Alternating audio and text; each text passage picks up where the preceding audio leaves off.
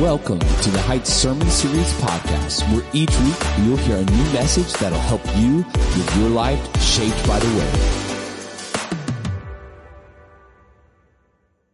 Well, amen. Can I say Happy New Year? Happy New Year. It is great to be here. Uh, my name is Steve Freeman. I am staff evangelist here at the Heights. And uh, I appreciate Pastor Randy inviting me to come and to be able to share with you on this morning. And you know, this is how you know you're short when you bring your own pulpit everywhere you go. Amen.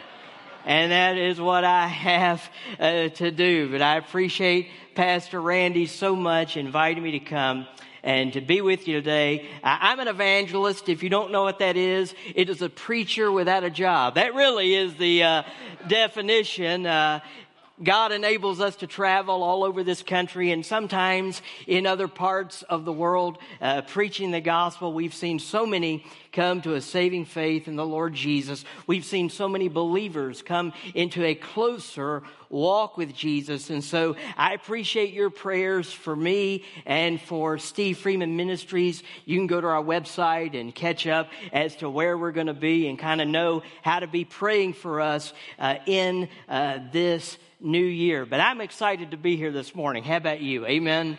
What a great way to start out our new year in the house of the Lord. And you know, when you come, when you come to a place like this, you come to New Year's Day and you're in church, you know, a lot of us, we're thinking back, aren't we? We're thinking back over the previous uh, year. We're thinking back probably about some things that we accomplished some things that we were able to achieve, some things we were able to do. Uh, you know what? For some of us, as we're thinking back over this last year, boy, we're thinking about some things that didn't get done. Some things we didn't quite accomplish. Some goals maybe we didn't quite uh, achieve. And, and, and you know what? For some of us, 2022 was all in all a pretty good year. But you know what? For others of us, 22 stunk. Anybody in that camp? You know what I'm saying?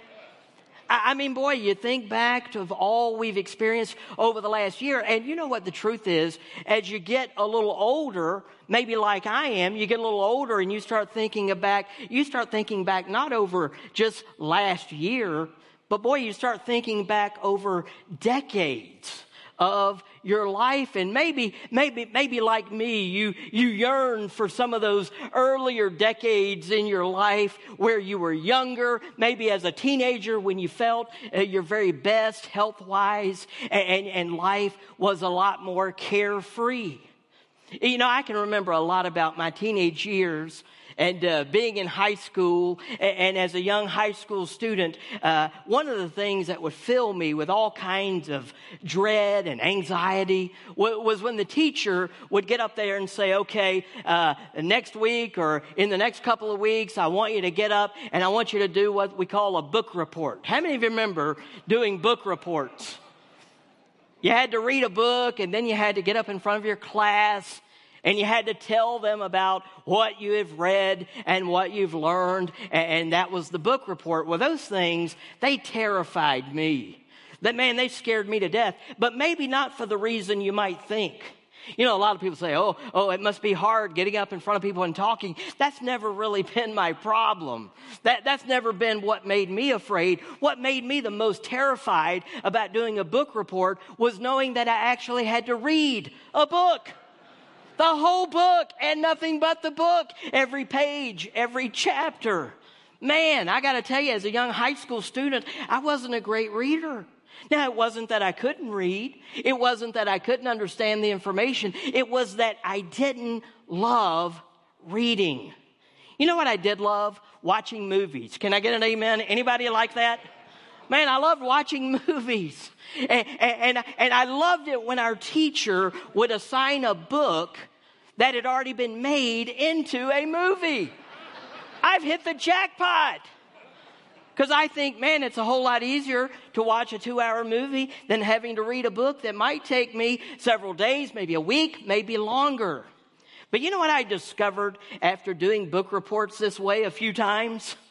Boy, what I discovered is when you do a book, uh, when you do a book report, rather, about a book uh, by watching a movie rather than actually reading the book, you might miss some details that are fairly significant or important, and your teacher, it doesn't take them long to figure out he didn't read that book. Not one single time. And your grade uh, suffers as a result of it. I've thought about this through the years. Had my teacher assigned me to do a movie report, I think I would have graduated with honors. You know what I'm saying? summa cum laude. That would have been this guy, you know. And uh, eh, but but I tell you, this morning, believe it or not, we're going to work our way through an entire book of the Bible. Now, we're going to work our way through 150 Psalms this morning. No, I'm just kidding. I'm just kidding. We are going to work our way through an entire book of the Bible. This book, as a matter of fact, has been made into a movie uh, for your viewing pleasure. And this, this, uh, and this book, uh, it is a small book. You know, while it would take you less than two hours to watch the movie, you know, you could read through this entire book in your Bible in about six and a half minutes. And that's what we're going to do this morning. We're going to work our way through this book because this particular book, you know what it does? It contains one of the greatest revivals that you and I read about in Scripture. This book also, uh, this also contains the shortest sermon ever preached by a prophet of God.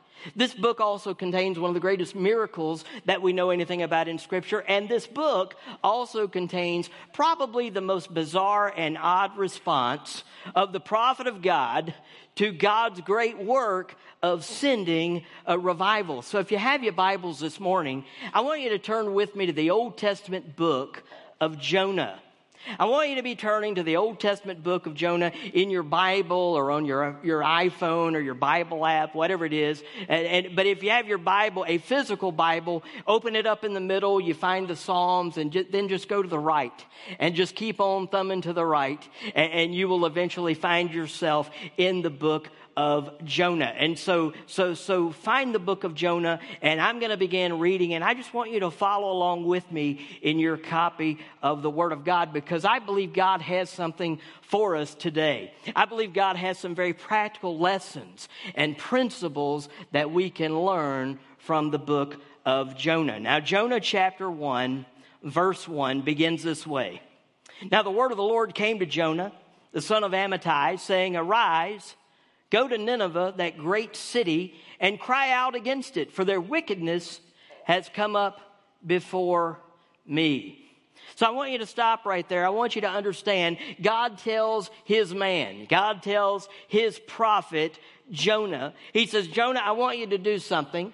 I want you to go to some of the most wicked, evil people on the planet at this time. I want you to go to Nineveh. I want you to go preach uh, to, the Nineveh, to the Ninevites. And Nineveh is a very large and prosperous city there in Assyria. And, and I want you to go preach to them. And, and, and, and he's telling this to his man Jonah, his prophet. Now, who is Jonah? Jonah, he's a prophet to the 10 northern tribes of Israel during the reign of Jeroboam II. I'm sure everybody knows that. And, uh, but, but you know what? Second Kings chapter 14 verse 25 says this. It indicates that Jonah is from a place called Gath Hepher, which is near Nazareth, and that makes Jonah a Galilean. Now this is significant because you may recall in the New Testament at one time in John 7 52, the Pharisees, they, they said, well, they said no prophet arises from Galilee. But of course, they were wrong. And, and, you know, when you think about Jonah and when you hear his name, you know what you're probably not thinking about? You're probably not thinking about, you know, he's a prophet to the 10 northern tribes of Israel. And I'm thinking about his ministry there. No. And you're not even thinking perhaps that, that he was even told to go to Nineveh and preach to the Ninevites. No, when you hear the name Jonah, what are you thinking about? You're thinking about a big fish. That's right. Eh, you're thinking about a big fish, and we're going to get to that. But, but Jonah, he, he's kind of a rare individual because he, he's one of the only prophets that you read about in Scripture where God told, I want you to go to a foreign land and I want you to preach my message of judgment against them. And Jonah says, Hey, God, I, I, know what you want me to do. I want you, you want me to go preach to the Ninevites, but God, I've got a little bit of a problem. I've got a little bit of an issue. What's the issue? Well, here's my issue I hate them. I can't stand the Ninevites. I hate their stinking guts. Uh, have you ever heard anybody say, Well, I love him in the Lord? I love him in the Lord. If you have to tack the phrase in the Lord to that, you know what you're really saying? I hate their stinking guts. That's, that's what you mean. And Jonah says, God, I know what you want me to do. You want me to go preach to these Ninevites, but I can't stand them. They are evil, wicked people. They're, they're so evil. They're so uh, wicked. And I don't want to go preach to them. I, I don't want to do any of that. And, and, and look in verse 3. Look what he says. But Jonah, he arose to flee to Tarshish from the presence of the Lord. He went down to Joppa and he found a ship going to Tarshish. And so he paid the fare and he went down into it to go to Tarshish from the presence of the Lord. So this is the only time, not only that you read about a prophet, that God instructs his prophet to go to a foreign land to preach a message of judgment against them. But this is the only time you read about a prophet where God says, Go and I want you to do this for me. And the prophet refuses to do God's command on his life. Boy, you see God speaking to other prophets, you know, like Isaiah and Jeremiah, and he says, I want you to go. And they say, Yes, I'll go. And Jeremiah even said, Jeremiah said on one occasion in Jeremiah 29, he said, If I say that I will not mention him or speak anymore in his name, he says, There is in my heart, as it were, a burning fire shut up in my bones, and I am weary with holding it in, for I cannot. And there's Jeremiah saying, I can't but do what God has commanded me to do. And here's Jonah saying, I'm not doing it. I'm not going. I don't want to go. In fact, I want to go as far away from possible. Those Ninevites, they deserve to burn in a devil's hell for all of eternity. I don't want to go preach to them. And so he goes down to Joppa, verse 3 that we read. And, and can you imagine this? He goes into Joppa. He walks into the local travel agency there and he says, I need to get away. I want to go somewhere great. I want to go somewhere maybe exotic. I want to get away from this place.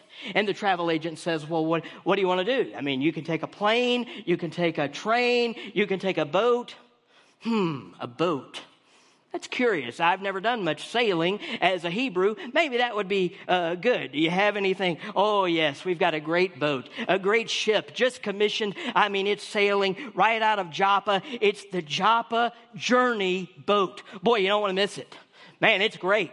They've got great food. They've got great shows. They've got all kinds of dining and entertainment possibilities. You want to be on that ship headed to Tarshish. Sounds good. Give me the ticket. And, and there he goes. And there he goes. And, and, you know, we look at Jonah and we think, man, Jonah, that's pretty bad. Man, that's pretty bad, Jonah. I mean, you're a prophet of God. That's pretty bold of you. Uh, you know, God's told you to do something, and you have looked him in the. You, you know, you've said, "I'm not doing it. I'm not going to do it." You say, "Man, that's pretty bad of Jonah." But let me ask you a question: Are we that much different than Jonah? You say, now, wait a minute, preacher, I, you know, I, I'm not a prophet. Okay, I'll give you that. You're not a prophet. I'm not a prophet. But, but you know what? If you know the Lord Jesus, can I tell you what you are? You are a Christ follower. Amen. You are an ambassador for Jesus Christ. And how many times in your life and my life has God told us to do something, He's commanded us to do something that we have not done? I, mean, you say, well, preacher, I don't know what you mean. Oh, really? How about this? Love one another. How about loving one another for a change? How about forgiving one another? How about helping one another? How about do not lie, do not steal, do not lust, do not envy? How about love the Lord your God with all your heart and your soul and your mind and your strength? How about loving your neighbor as yourself?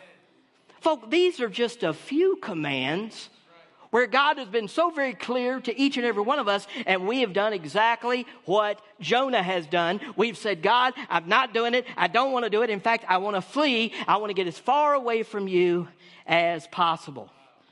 So he gets on the cruise ship. And then the Lord, verse 4, the Lord sent out a great wind on the sea. And there was a mighty tempest on the sea, so that the ship was about to be broken up. You see, friend, God will do and God will allow whatever it takes to get our attention. Can I get an amen? Verse 5 The mariners, they were afraid, of course. And every man cried out to his God and threw the cargo that was in the ship into the sea to lighten the load. But Jonah had gone down to the lowest part of the ship. He'd lain down and he was fast asleep. Boy, I love that. I mean, think about it. 99% of this boat 99% of its crew and passengers, they're all in panic mode. They're scurrying, they're praying, they're calling out to God, they're, they're, they're, they're doing all kinds of things in fear, and there is Jonah. He's gone down to take a nap. He's gone to take a nap. Friend, I want to remind you of something. You can be completely out of God's will for your life you can be running from God. You can be snubbing your nose at God. You can be ignoring God. And you can be completely out of His will for your life. And at the same time, you can appear to be at peace. Because you know what people say? People say, follow your heart, right? And now what we say is this we say, you do you, right? You do you. You do your thing. You do you. Follow your heart. You know what the Bible says about our heart? The Bible says in Jeremiah 17 9 that we should not follow our hearts. Why? Because the heart is deceitful above all things and desperately wicked. Who can know it? Who can know it? Verse 6. So the captain, he comes down to Jonah. He says to them, he says to him, What do you mean, sleeper? Arise and call on your God, and perhaps your God will consider us that we may not perish. He says, Jonah, get up. Arise, do something, man. Everybody's panicking. We're all panicking. We're all praying to our gods for help. Why don't you pray to your God for help? Maybe we might not die. And then verse 7, look what it says. And they said to one another, Come, let us cast lots that we may know for whose cause this trouble has come upon us. So they cast lots, and the lot fell on Jonah. And they said to him, Please tell us, for whose cause is this trouble upon us? They said, What is your occupation? Where do you come from? What is your country? And of what people are you? And Jonah said to them, He said, I am a Hebrew. I fear the Lord, the God of heaven, who made the sea and the dry land. And then the men were exceedingly afraid. And they said to him, Why have you done this thing? For the men knew that he had fled from the presence of the Lord because he had told them. Boy, did you see that last verse I just read, verse 10? The men knew that he had been fleeing from the presence of the Lord because he had told them. How in the world did that conversation go? I mean, I imagine Jonah, he's on the boat. He's sitting in one of the dining restaurants. He's got a group of men around him. They're eating, they're talking, they're getting to know one another. They're introducing each other. Tell me what brought you here. One guy says, Well, uh, my name's Bill, and the reason I came on this cruise is because, well, me and my wife were celebrating our 10th anniversary. We thought this would be a special time, you know, to get away. Oh, that's great, Bill. Nice to meet you. Another guy says, Well, my name's Chris. Well, what brought you on board, Chris? Well, Chris says, well, my two kids, they both have just graduated uh, from college. And so, uh, so we are beginning a journey as empty nesters. So me and the wife thought it'd be nice to get away. Well, that's great, Chris. Nice to meet you. Somebody looks at Jonah. What's your name? Well, my name's Jonah. Well, what brought you here, Jonah? Well, um, I'm running from the Lord. and they all kind of look at him like, well, good luck with that. I hope that works out well for you, weirdo. I mean, you know, what are they going to say? What are they going to think? And then they said to Jonah, verse 11, they said to him, So what shall we do to you so that the sea may be calm for us? For the sea was growing more tempestuous. And he said to them, This is what Jonah said. He says, Pick me up and throw me into the sea, and then the sea will become calm for you. For I know that this great tempest, this great storm is because of me. Huh. Jonah has a moment of clarity. But look at these men, verse 13. It says, Nevertheless, the men, they rowed hard to return to land, but they could not, for the sea continued to grow more tempestuous against them, and therefore they cried out to the Lord, and they said, We pray, O Lord, Please do not let us perish for this man's life, and do not charge us with innocent blood, for you, O Lord, have done as it pleased you. And so they picked up Jonah and they threw him into the sea, and the sea ceased from its raging. And then the men feared the Lord exceedingly, and they offered a sacrifice, and they took uh, vows. So at this point, as they cast Jonah into the sea, these godless idolaters, they have more fear of the Lord in that moment than Jonah does. And so they throw him into the sea, and look at verse 17. Now the Lord had prepared a great fish to swallow Jonah. And Jonah was in the belly of the fish three days and three nights. Verse 17, you know what it makes clear to me and hopefully to you? It makes very clear that God knows exactly what's going on in your life. And He is working behind the scenes. He is working even when we are running away from Him. God is not surprised by Jonah. He's not surprised by Jonah's actions. He's not surprised by Jonah's rebellion. In fact, God is prepared for that very thing as He prepares this great fish. Now, so many people, skeptics, atheists, agnostics, so many people who don't believe anything about God or the Bible, they come to a place like the story of Jonah and they say, well, that's why I can't believe in the Bible. That's why I can't trust God's word because I just don't believe things like this happen. You know what? Things like this don't happen normally. That's why they're called miracles. Amen. Miracles don't happen every day. We don't see these kinds of events repeated over and over and over and over again. Science has nothing to say about miracles. Science deals with what can be repeated in a laboratory over and over and over and over again. This is something outside of that. This is something you're not going to see very often. And so this is a miracle. But people say, I don't believe in miracles, therefore I cannot believe uh, in Bible, in the Bible Bible because I don't believe in miracles. What a crazy argument that is. Folk, uh, th- th- listen, God can do whatever He wants. Can I get an amen?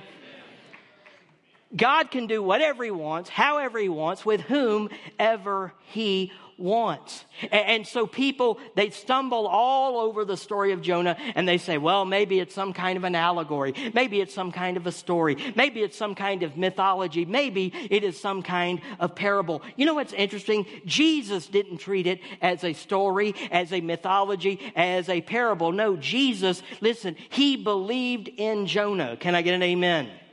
Jesus didn't say it was just a story, a parable. He treated it as a real life, historically verifiable event. I want you to remember, as Jesus in Matthew 12, 39, and 40, as he is predicting his own death, burial, and resurrection, he says this. He says, An evil and an adulterous generation seeks after a sign, and no sign will be given to it except the sign of the prophet Jonah. For as Jonah was three days and three nights in the belly of the great fish, so will the Son of Man be three days and three nights in the heart of the earth. And then, chapter 2, verse 1. Then Jonah prayed to the Lord his God from the fish's belly. Now, for time's sake, I'm going to summarize verses 2 through 9 for you for time. And here's the essence of verses 2 through 9 in chapter 2. This is basically what it's telling you and me. Jonah says, God, I was wrong. God, you are right. And God, I will do what you want me to do. Go to verse 10. So the Lord spoke to the fish, and it vomited Jonah onto dry land. Now, it's amazing to me, folk, how being in a difficult place helps us to refocus ourselves and our lives back on the Lord. Haven't you found that to be true? Amen. Uh, you, you know what happens when everything's going great in your life? You say, Everything's going great. What do I need the Lord for? And then let a little hardship come your way. Let a little sickness come your way. Let a little tragedy come your way. And what do we do? Oh, we get real spiritual then, don't we? Oh Lord Jesus, oh Lord Jesus, oh Lord Jesus, help me, help me, help me. But, but you know what the tough times do? They do help us to get our attention and our focus back on the Lord. And while you and I probably have not spent three days and three nights in the belly of a great fish, I'll tell you what we have had. Each of us have had some long and painful days, haven't we? And we've had some long and sleepless nights in what you and I would call a terrible storm of life. But I want to tell you, thank God for your storms. Thank God for your storms. God does so much work in us and through us in the midst of our storms. But look what happens in chapter 3, verse 1. Now, the word of the Lord came to Jonah the second time. Do you see that? The word of the Lord came to Jonah a second time. I'm so thankful that God is a God of a second chance. Amen. He came to the, the word of the Lord came to Jonah a second time saying, arise, go to Nineveh, that great city, and preach to it the message that I will tell you. So Jonah he arose and he went to Nineveh according to the word of the Lord. Now, Nineveh was an exceedingly great city, a three mile journey in extent. And Jonah began to enter the city on the first day's walk and he cried out to it and he said this he said, Yet 40 days and Nineveh shall be overthrown. That was his sermon. Yet 40 days and Nineveh shall be overthrown. Jonah is preaching the greatest sermon of his life. And can I tell you, he's also preaching the shortest sermon of his life. And some of you right now are hoping and praying that I would do the same. Amen. And you know what Jonah didn't need as he's preaching this sermon? He didn't need cue cards. He didn't need sermon notes. He didn't need a manuscript. Yet 40 days and Nineveh will be overthrown. I want to tell you, eight words, that's all he needed. Listen, eight words from the Lord are more powerful than 25,000 words from man. And folk, we know it was a God thing. We know God is the one that did this. God is the one that brought this about because look what happens. Chapter 3, verse 5. So the people of Nineveh, they believed God. They proclaimed a fast. They put on sackcloth from the greatest to the least of them. Then the word came to the king of Nineveh, and he arose from his throne, and he laid aside his robe, and he covered himself with sackcloth and ashes.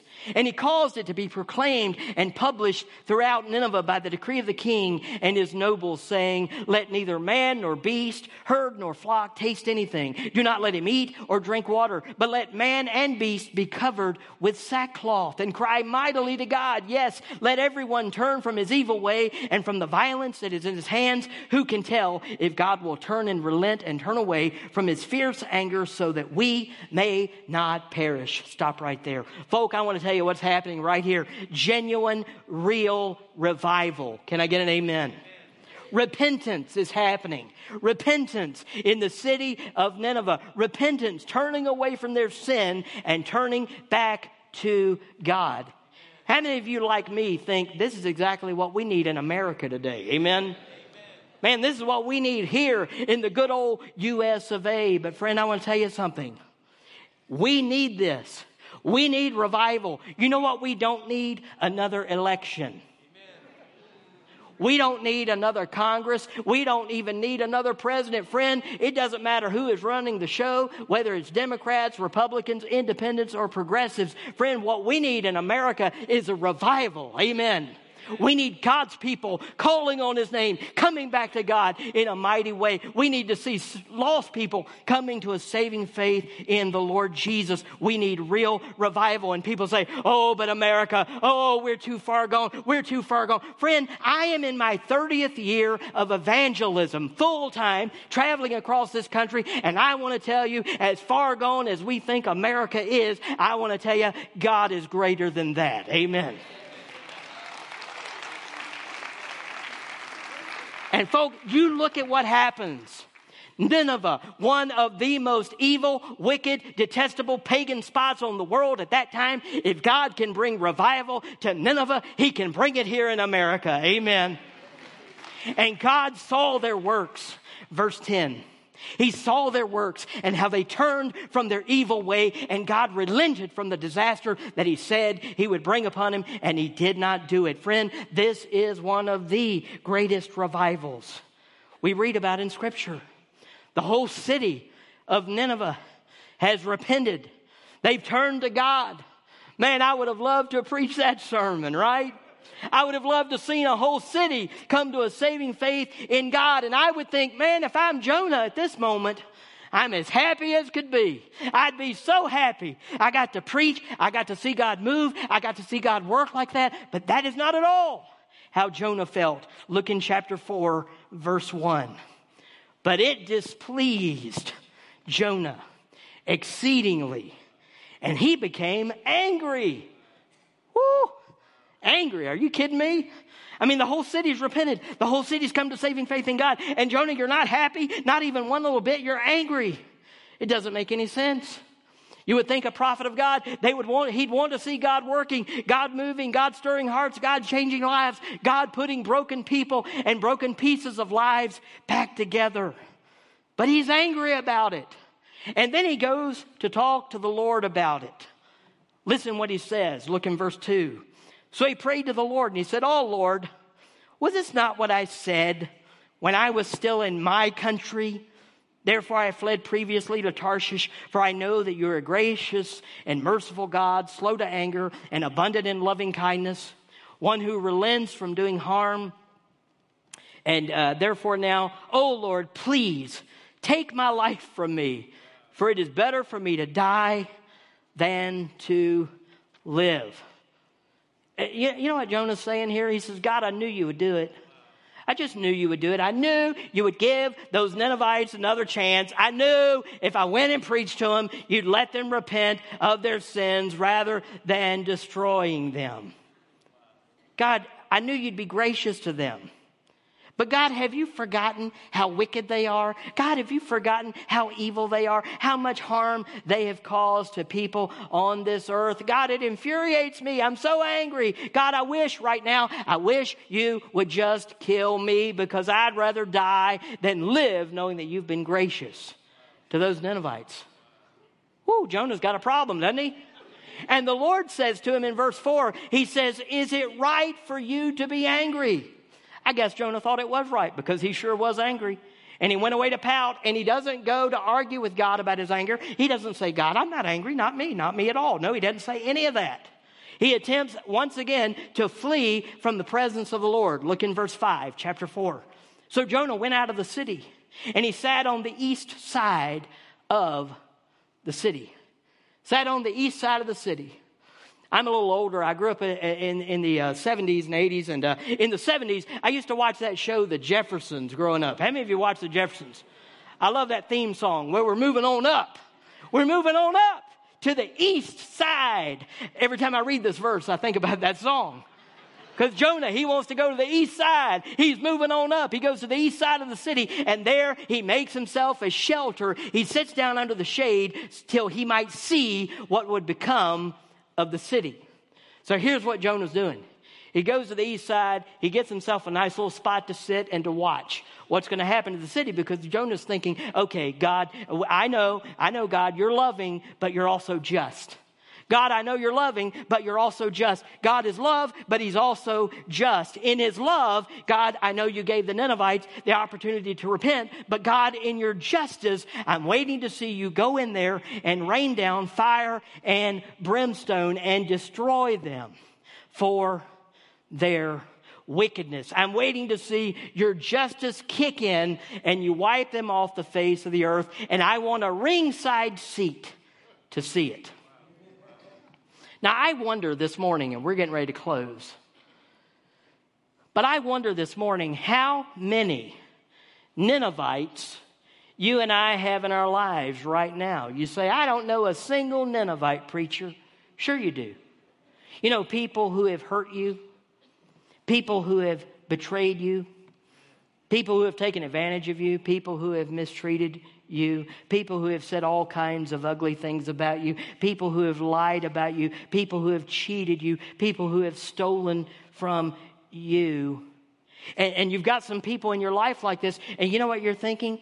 You're thinking, boy, I hope one day I live to see you get what's coming to you. I hope on Judgment Day I'm standing right next to you, right? You got some people like that in your life. You know what they are? They're Ninevites.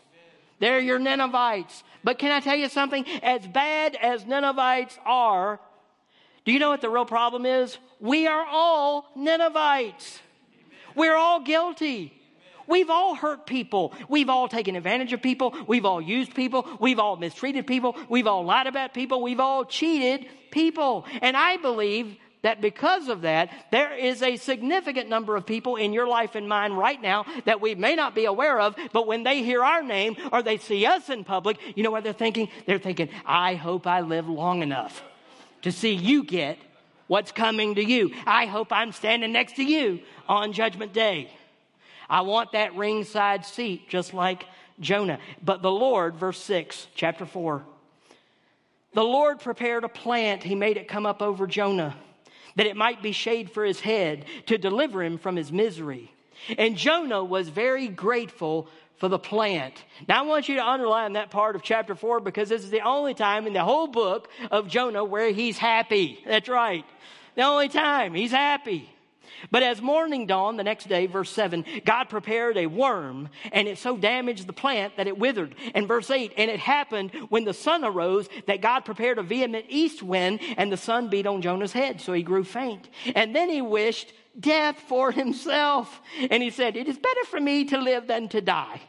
Oh my goodness. Then God said to Jonah, Is it right for you to be angry about the plant? And he said, It is right for me to be angry, even to death. Jonah's got a death wish here.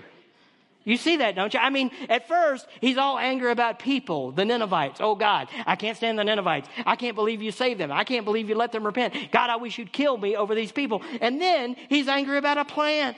So his anger goes from people to plants. I got to tell you, that's pretty nutty. That's nutty.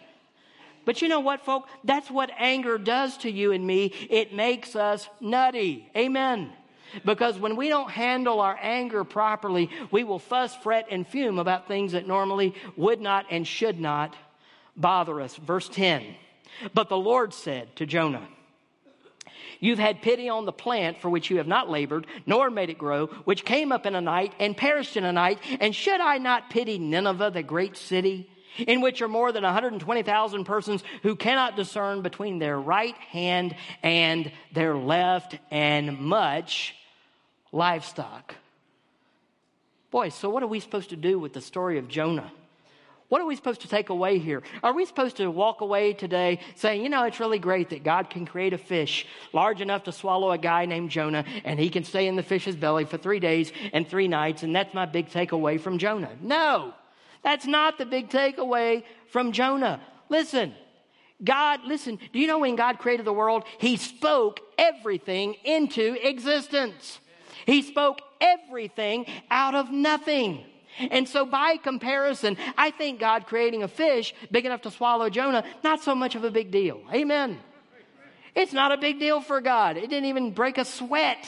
He didn't break a sweat over that. But what are we supposed to learn from Jonah? There are some principles and there are some lessons we should learn from the story of Jonah. Here's three principles I'm going to give you as we close. Principle number one is this God has called each of us to go. Amen. Can I get an amen? amen?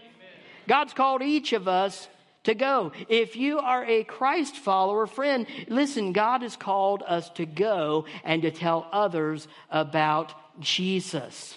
And you know, we hear that kind of thing and you say, oh yes, oh yes, it's good for God to call people into the mission field. Yes, it is. And God does call people into the mission field. And sometimes God may call you into a mission field. He may actually call you to go to a foreign land, to go across the ocean, to preach the gospel to somebody. He may very well call you to do that. We have people in our church that God has called to do that. The Gallaghers have been so faithful in doing that. Listen, we know other mission missionaries like that who have been so very faithful. And so we say, okay, God's called each of us to go. And, and you know what? For some of us, that might mean going overseas. It might mean going on mission trips. It might mean going into some foreign land. But you know what? It could mean going into your own backyard. Can I get an amen? amen. Going into your own backyard. Because you know what? We've got people in our neighborhood that need Jesus. You've got family members that need Jesus. You've got friends that need Jesus. You've got coworkers that need Jesus. You've got classmates who need Jesus. And guess what? God has told each of us to go. Can I get an amen? amen? And friend, if we're not being obedient here, guess what we're doing? We're acting like Jonah. If we're not doing it, we're just like Jonah. So before we pick up rocks and want to hurl them at Jonah, let's hurl them at ourselves first. Until, listen, instead of saying, oh, Jonah, that guy, he didn't trust the Lord. He didn't believe God. He, didn't, he wasn't obedient. Guess what? If we're not doing these things, neither are we. Amen. And then we wonder, God, why don't you bless me? God, why don't you bless our church? You know, church membership and attendance across the board in every denomination is on the decline rather than the increase. And can I tell you why? One reason God's people are living in disobedience to God when God has said go and we have said no. We're living in disobedience, and then we wonder, why is our country such a mess? Why are our kids in such a mess? Why is the world in such a mess? It's because we're not giving the world what they need, and what they need is Jesus. Amen. Amen. God has called each of us to go. A second principle I want to give you is this God has been patient with us even when we have said no. Yes. Folk, aren't you thankful that we do serve a God of second chances? Of third chances, of fourth chances. We've all been the recipients of God's patience in our lives. Do you know it is the patience of God? Listen, Romans 2 4 tells us that it is God's kindness and his patience that is meant to lead you and I to what? Repentance because of his kindness, because of his patience with you and me. And, and folk, when we live in disobedience to God, when we live in disobedience to his commands, guess what? Consequences will follow, and God will do whatever it takes to get our attention. And for some of you, God's been speaking to you a long time about coming to a saving faith in Jesus and you felt His Spirit convicting you of your need for Christ and being saved from your sin, and for whatever reason, boy, you keep putting it off. You keep saying, not today, not today, but one day, you know, one day I'm going to get right with the Lord. You know what the Bible says? The Bible says in 2 Corinthians 6 2 that today is the day of salvation. Amen. If you hear God's voice, if God is speaking to you, do not put it off. And here we are, January 1st, 2023.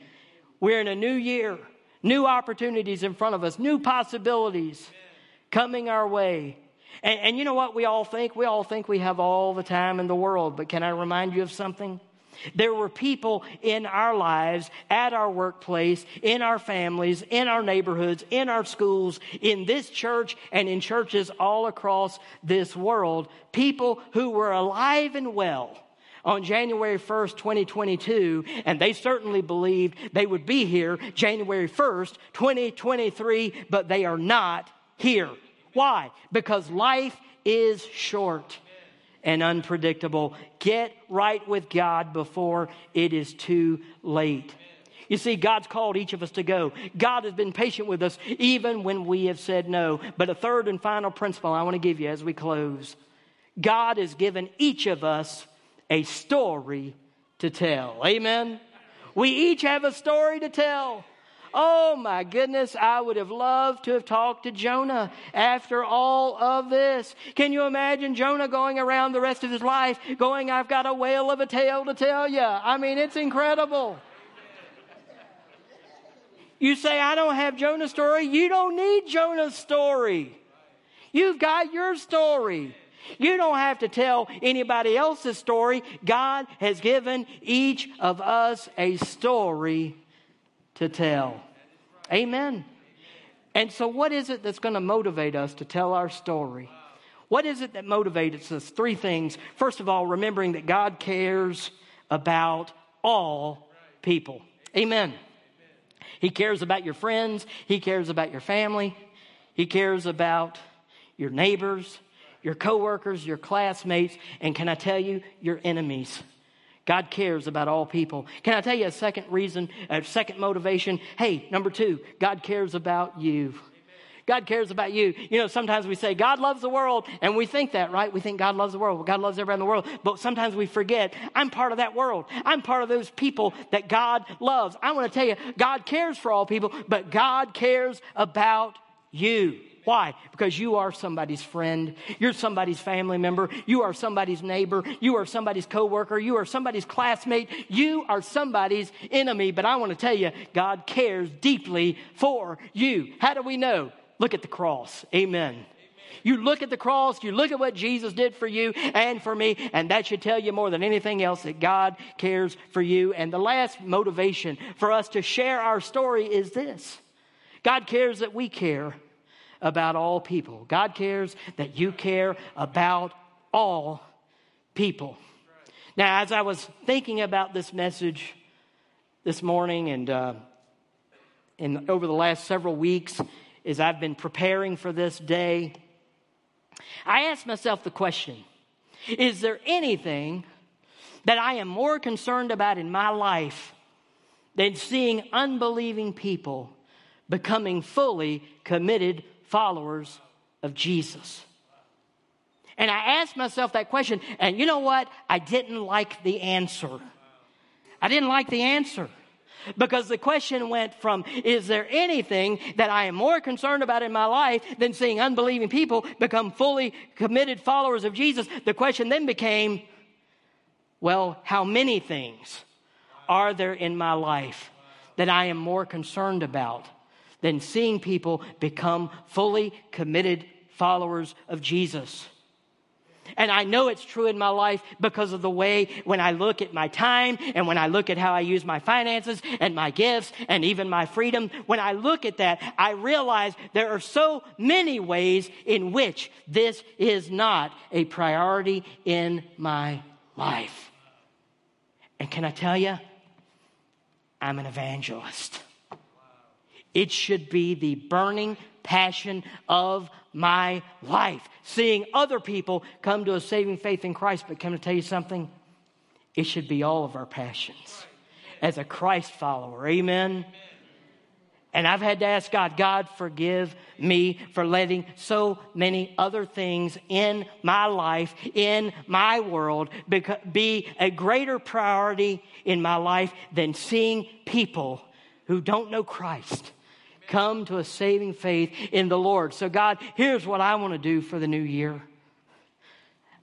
Here's my resolution I want to see more people Amen. this year come to saving faith in Jesus than ever before. Amen. How many of you join me in making that commitment? Amen. Hallelujah. Amen. Hallelujah. We each have a story to tell. Let's pray. Oh, God, help us. God, if we're honest with you this morning, we're no better than Jonah. You command us to go, we say no. We run from you. God, would you forgive us? Forgive us for thinking that we could even run from you. How in the world can we escape you? I pray for those this morning who may be in need of a relationship with Jesus. I pray for those this morning who need to be saved by your very grace. I pray that even now, with heads bowed and eyes closed, they might call on your name and ask you to save them today, right in this moment. They might say, Lord Jesus, save me. Forgive me of my sins. Come into my heart right now and be my Savior, my Lord, and my very life. Oh, Jesus, thank you. Thank you for loving me enough to die for me on a cross and raise from the dead. And right now, I thank you, God, that today you have saved me. Oh, Lord. Oh, Lord, for those who may have prayed even that simple prayer, inviting Christ to be their Savior and Lord, we thank you for your saving work today. And God, I want to pray for so many others who are here and who would just say, Lord, we love you. We belong to you. We know we are your children. But God, we've been so disobedient in this area of sharing our faith, telling others about Christ. God, would you forgive us for that? And God, would you help us Help us to take every opportunity we can to tell that family member, those friends, those neighbors, those coworkers and classmates, and yes, even our enemies. God, would you help us to tell them about Jesus so they can be saved before it's everlasting too late? And that is our prayer, and we ask it in Jesus' name. Amen